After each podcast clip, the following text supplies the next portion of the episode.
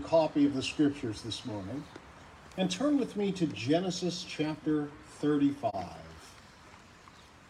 Genesis chapter 35. Perhaps you've seen the movie uh, Moneyball. There is a scene in this movie, it's about baseball, you know, the great American pastime. And there is a, a, a, a moment where a truth is being stated that perhaps every young boy in America, perhaps some girls out there can understand. We're all told at some point we can no longer play the children's game. Those of you that played sports in high school may recall that the last game, the last meet. We don't know when it will be. Some of us are told at 18, some of us at 40, but we're all told there is an end to all things. Seasons. It will not always be cloudy and humid as it is today all good things must come to an end. And when that happens, comes transition. I remember going back and watching my high school football team play and seeing a, a kid wearing my jersey. you retire, someone takes your place. People come, people go. All good things come to an end. Today, in our study in the book of Genesis, becomes a, a, an enormous transition. Reading it through, you might miss it. But throughout the scriptures, the Lord is known as the God of Abraham and Isaac and up until this point, that has been the end. But then henceforth, he will be the God of Abraham, Isaac, and Jacob. And Jacob exit stage right. This becomes the end of his story. He doesn't die here today, my friends. But as he goes back, another rises up. You'll pick up the story of Joseph next week. big transition. He has served the God of Abraham and Isaac, and he has, he has done it imperfectly, as we all do. And the spotlight fades. So Jacob's exit off the stage begins with going home. It seems that he is always trying to get home. But you will notice here in verse 1, he is going home because God sent him home.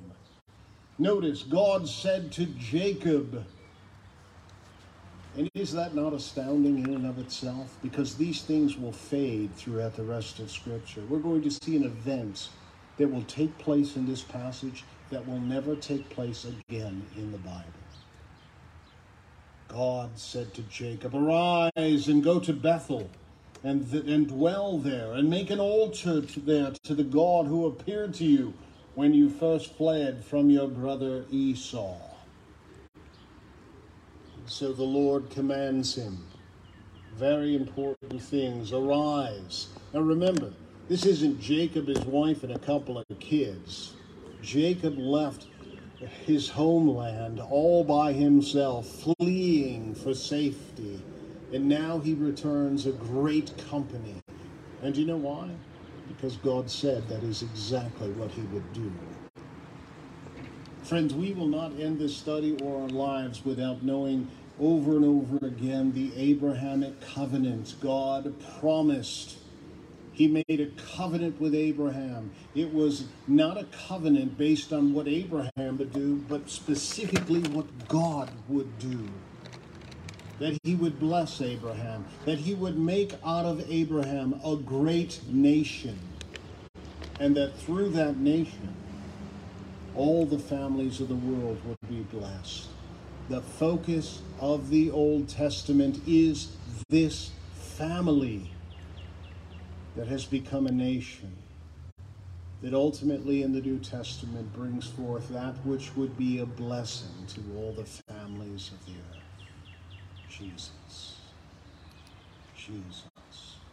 Understand the story, my friends. If we know the context, we can understand the scriptures better. And so the command is to rise up and go. But before that happens, in verse 2, Jacob said to his household and to all who were with him, family, servants, laborers, every last one of you, he says to his household and all who are with him, Put away the foreign gods that are among you, and purify yourselves and change your garments. Put away the foreign gods. Were these gods doing with them anyway? You may recall how they plundered the people of Shechem. Certainly, they must have picked up some gods along the way. And here's the silliness of it all Perhaps some of them made their own. Who would worship a God that you can make all by yourself? If you could make it, what kind of power would it have?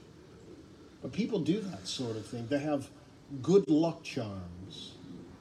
Look around to see anyone go, we create these things. Oh, I don't want to leave with my magic watch or this favorite ring of my great grandmother, and it always worked well for her, so I always wear this when I. We create our own little gods. And how silly it is, isn't it? So clean up was the instruction. And that tells us something about Jacob at this stage in his life. You'll note that God didn't say to do this. Jacob knew to do this. It's certainly something you and I should know to do. I'm not talking about basic cleanliness, you know, clean up and change your clothes. I'm talking about purifying your life Put away the foreign gods, the things that you are trusting in place of God.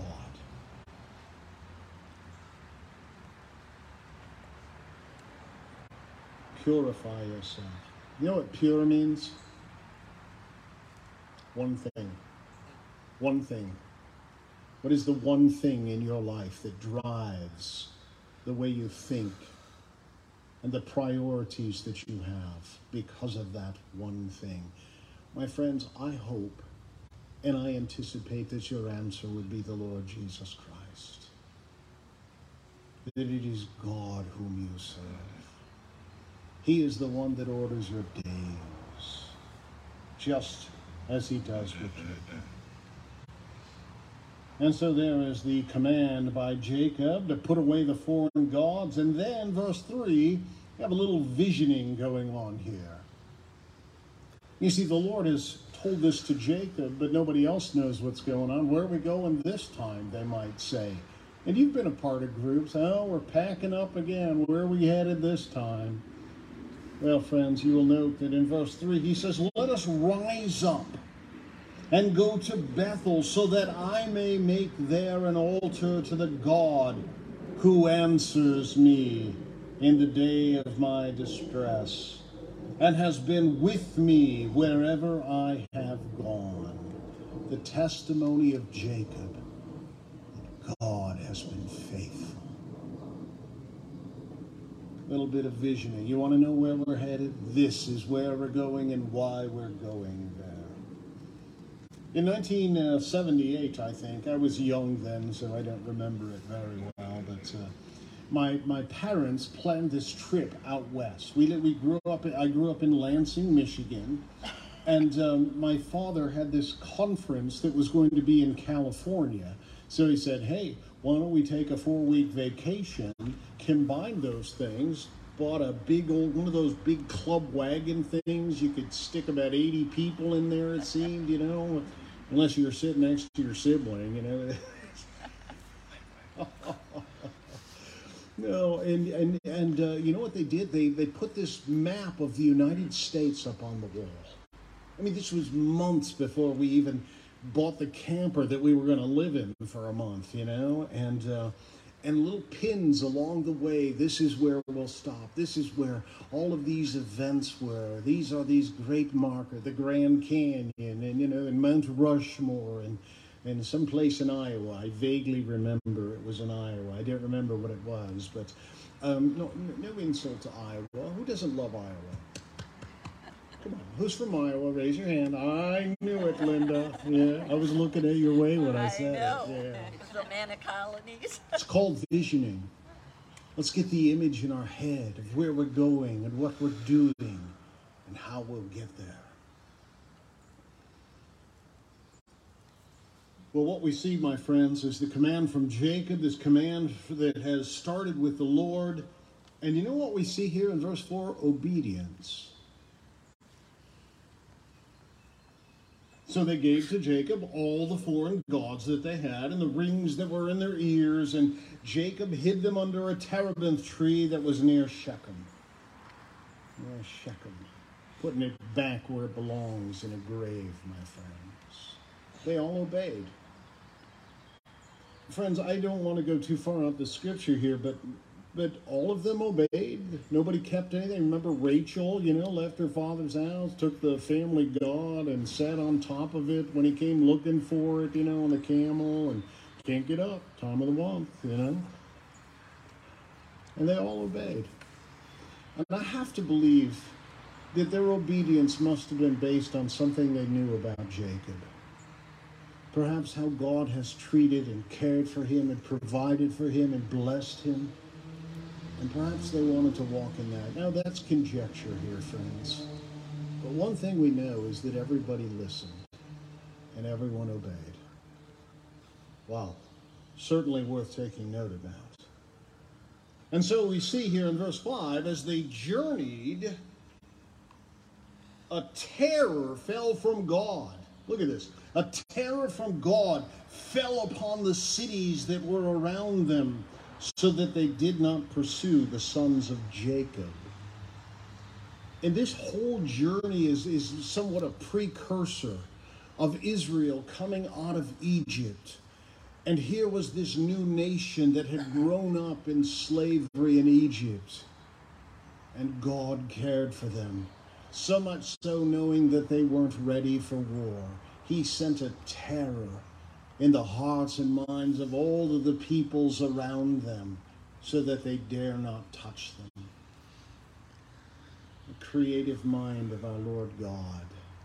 Instead of just going to their leader and saying, hey, don't touch these people or I'm going to knock your head off, you know, just a terror. The way God works. And so he protected Jacob. And by the way, that's exactly what he promised to do exactly what he had promised to do. In Genesis 28, I mean, God kept his promise. In Genesis chapter 28 and verse 12, we read that he dreamed, and behold, there was a ladder set up on the earth, and on top of it, remember this, the angels going up and down. And behold, the angels of God were ascending and descending. And behold, the Lord stood above it and said, I am the Lord, the God of Abraham your father, and the God of Isaac. The land on which you will you lie, I will give you to you and your offspring, and your offspring shall be like the dust of the earth, and you shall spread abroad to the west and to the east and to the north and to the south. And in you and your offspring shall all the families of the earth be blessed. That covenant from Abraham to Isaac and to Jacob. And notice what he says in verse 15 Behold, I am with you, and I will keep you wherever you go, and will bring you back to this land, for I will not leave you until I have done what I have promised. These were the promises of God to Jacob. So he gets up on a journey. He doesn't get up and say, Oh, those people out there, they're sneaky. They might attack us. No fear. Let's just get up and do what God says because when God commands, he enables. When God commands, he enables.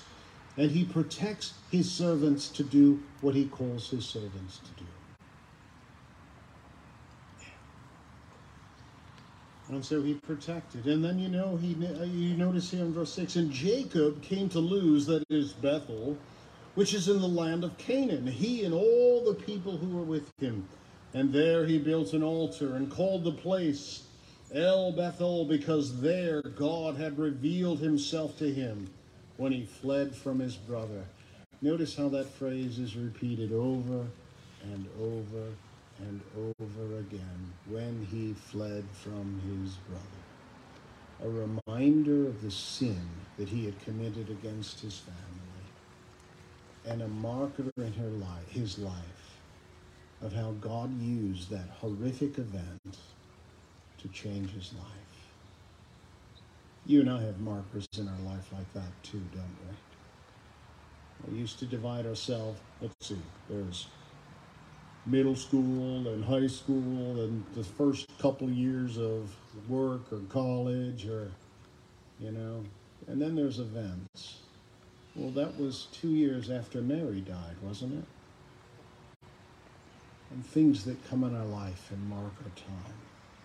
For Jacob, he could look back and say, that horrific event and having to flee because of it is what God used to change my life. Keep your eyes open, friends, when big stuff comes around. More than likely, God is in it. God is. And so he returned. And then the Lord gives him a divine reminder.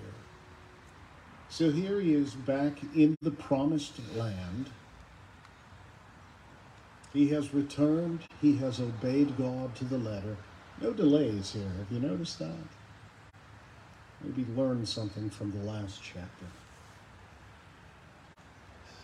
In verse 8, and uh, Deborah, Rebekah's nurse, died, and she was buried under an oak below Bethel. And so he called its name Allon Bachuth, which means an oak of weeping. Now, you say, who was this Deborah character? You know, well, it says it was Rebecca's nurse. Who was Rebecca? It was his mom. Perhaps a lady that cared for him as a child. So sadness. And here we have the second burial of the chapter. But we're not done. And the Lord appears to Jacob. Now you'll notice he didn't arrive or suddenly come to Jacob. He was already there. He just appeared to him.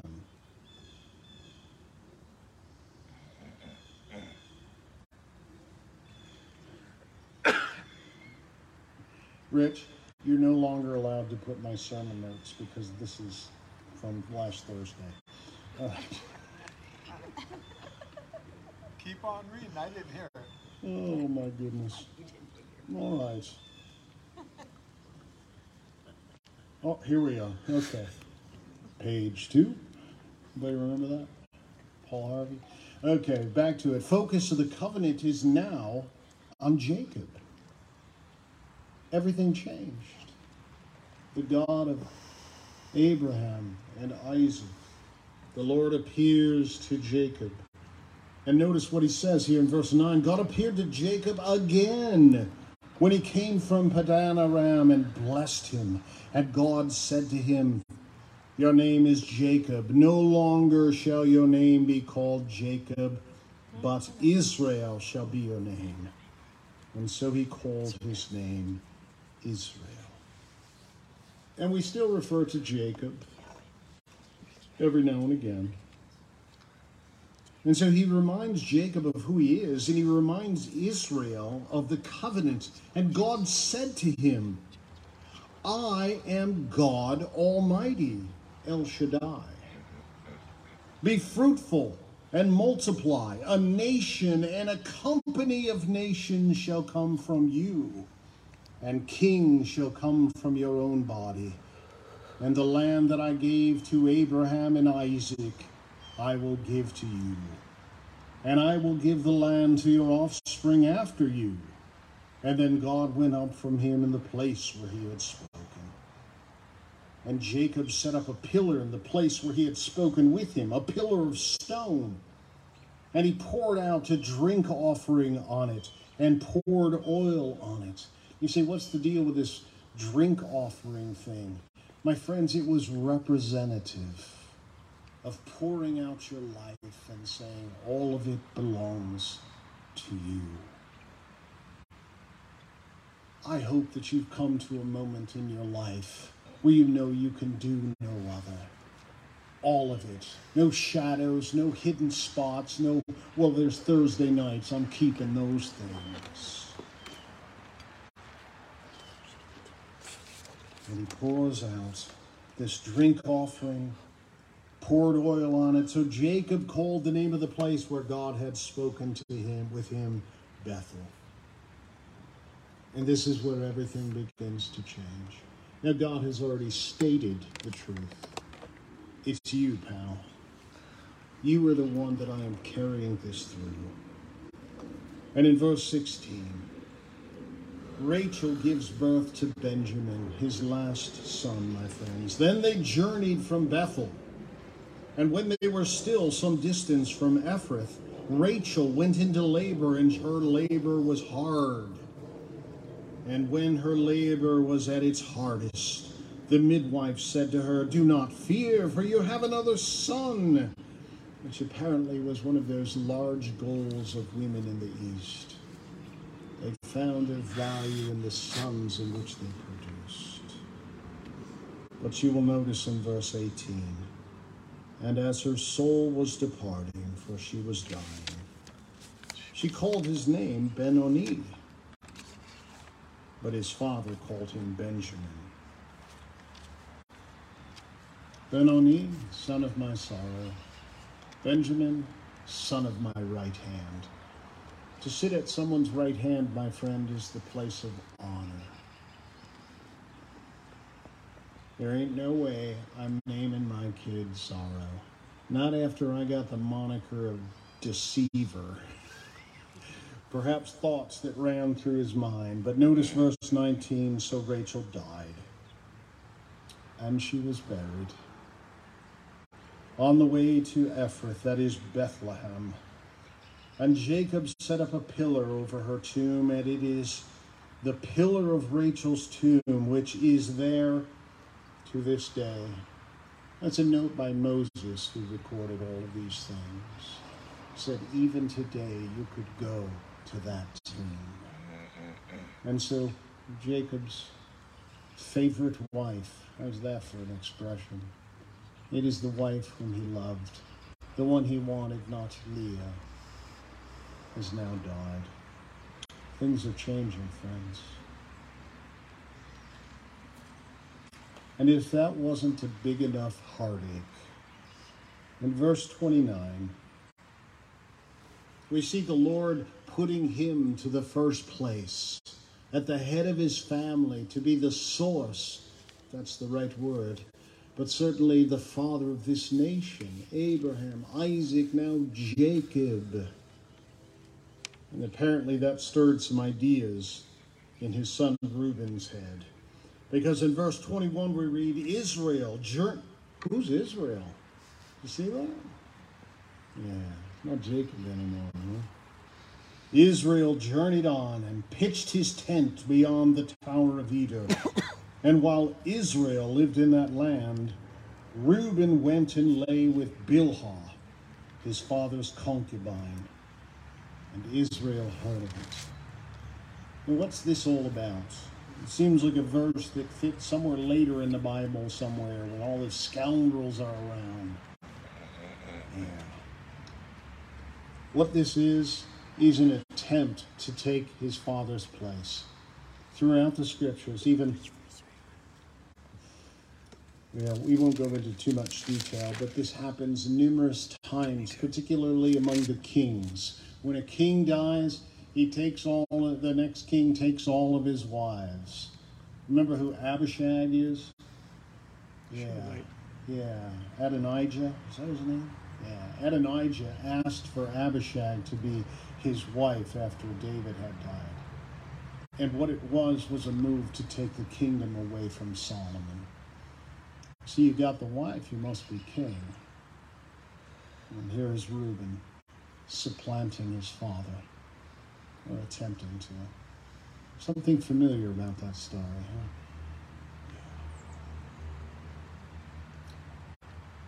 And then, my friends, as we come to verse 22 at the end, now the sons of Jacob were 12.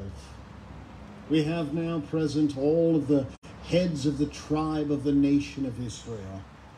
And the sons of Leah, verse 23 Reuben, Jacob's firstborn, Simeon, Levi, Judah, Issachar, Zebulun, the sons of Rachel, Joseph and Benjamin, and the sons of Bilhah, Rachel's servant, Dan and Naphtali, and the sons of Zilpah, Leah's servant, Gad and Asher, and these were the sons of Jacob, who were born to him in Padan Aram.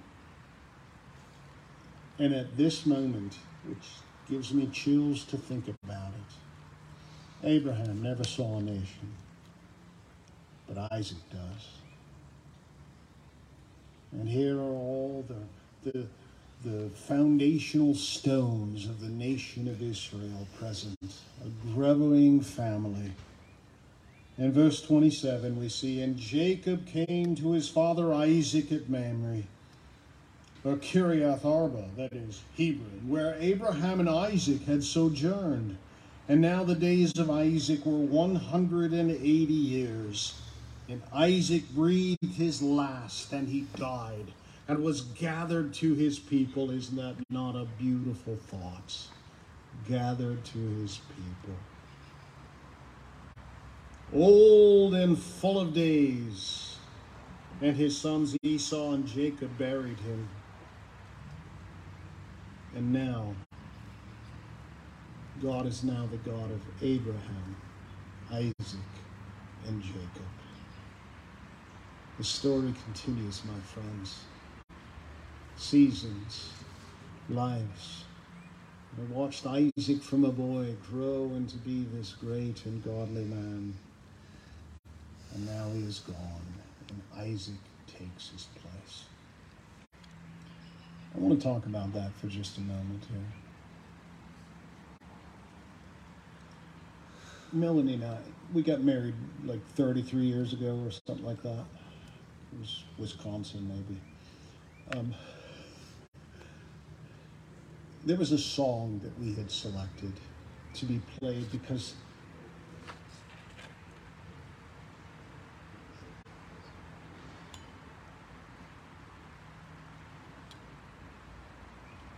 because we felt it really reflected what we wanted our marriage to be. May all who come behind us find us faithful. Everybody's making footsteps for somebody else, starting up new paths that someone else will walk in.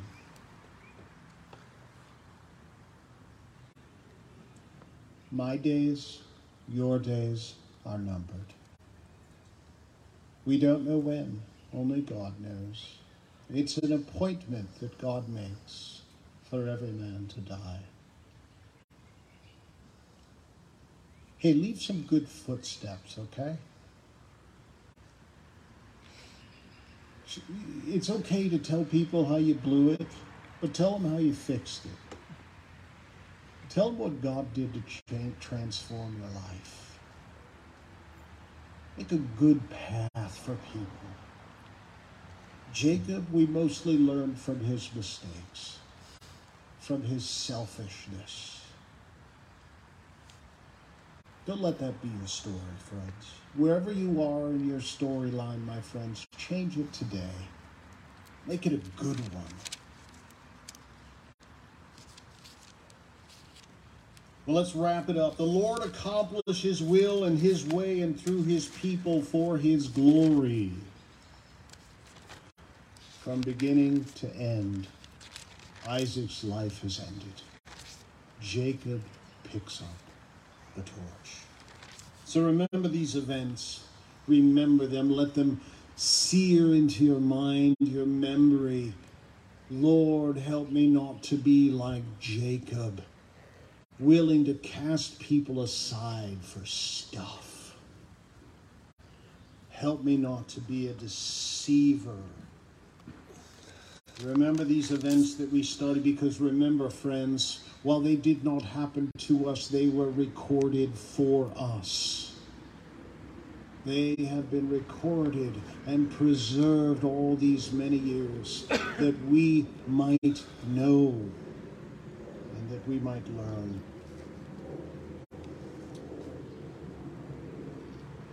And when it comes to the Word of God, my friends, I, I know our, our, middle name is Bible here. And I, I hope that's significant to you.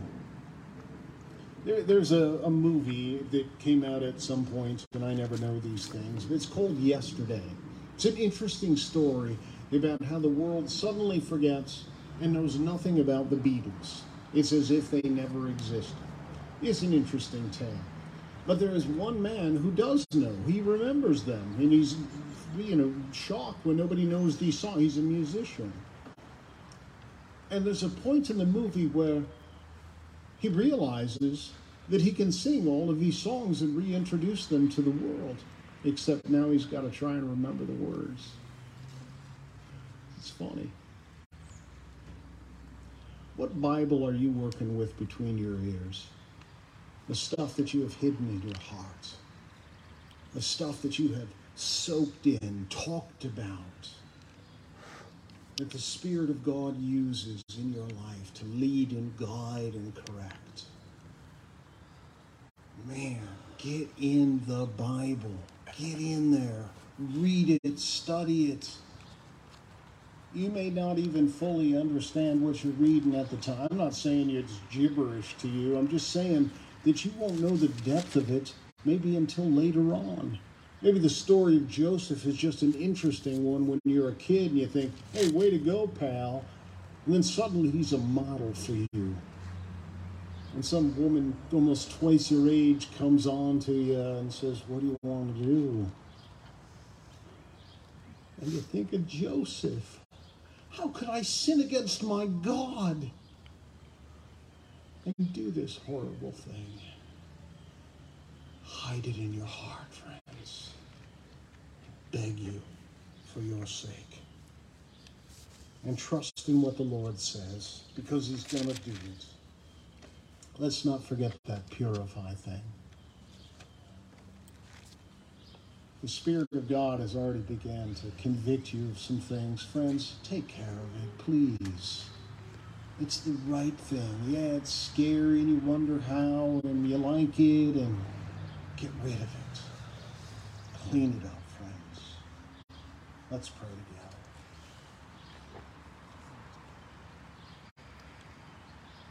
Our Father in heaven, we thank you for this morning.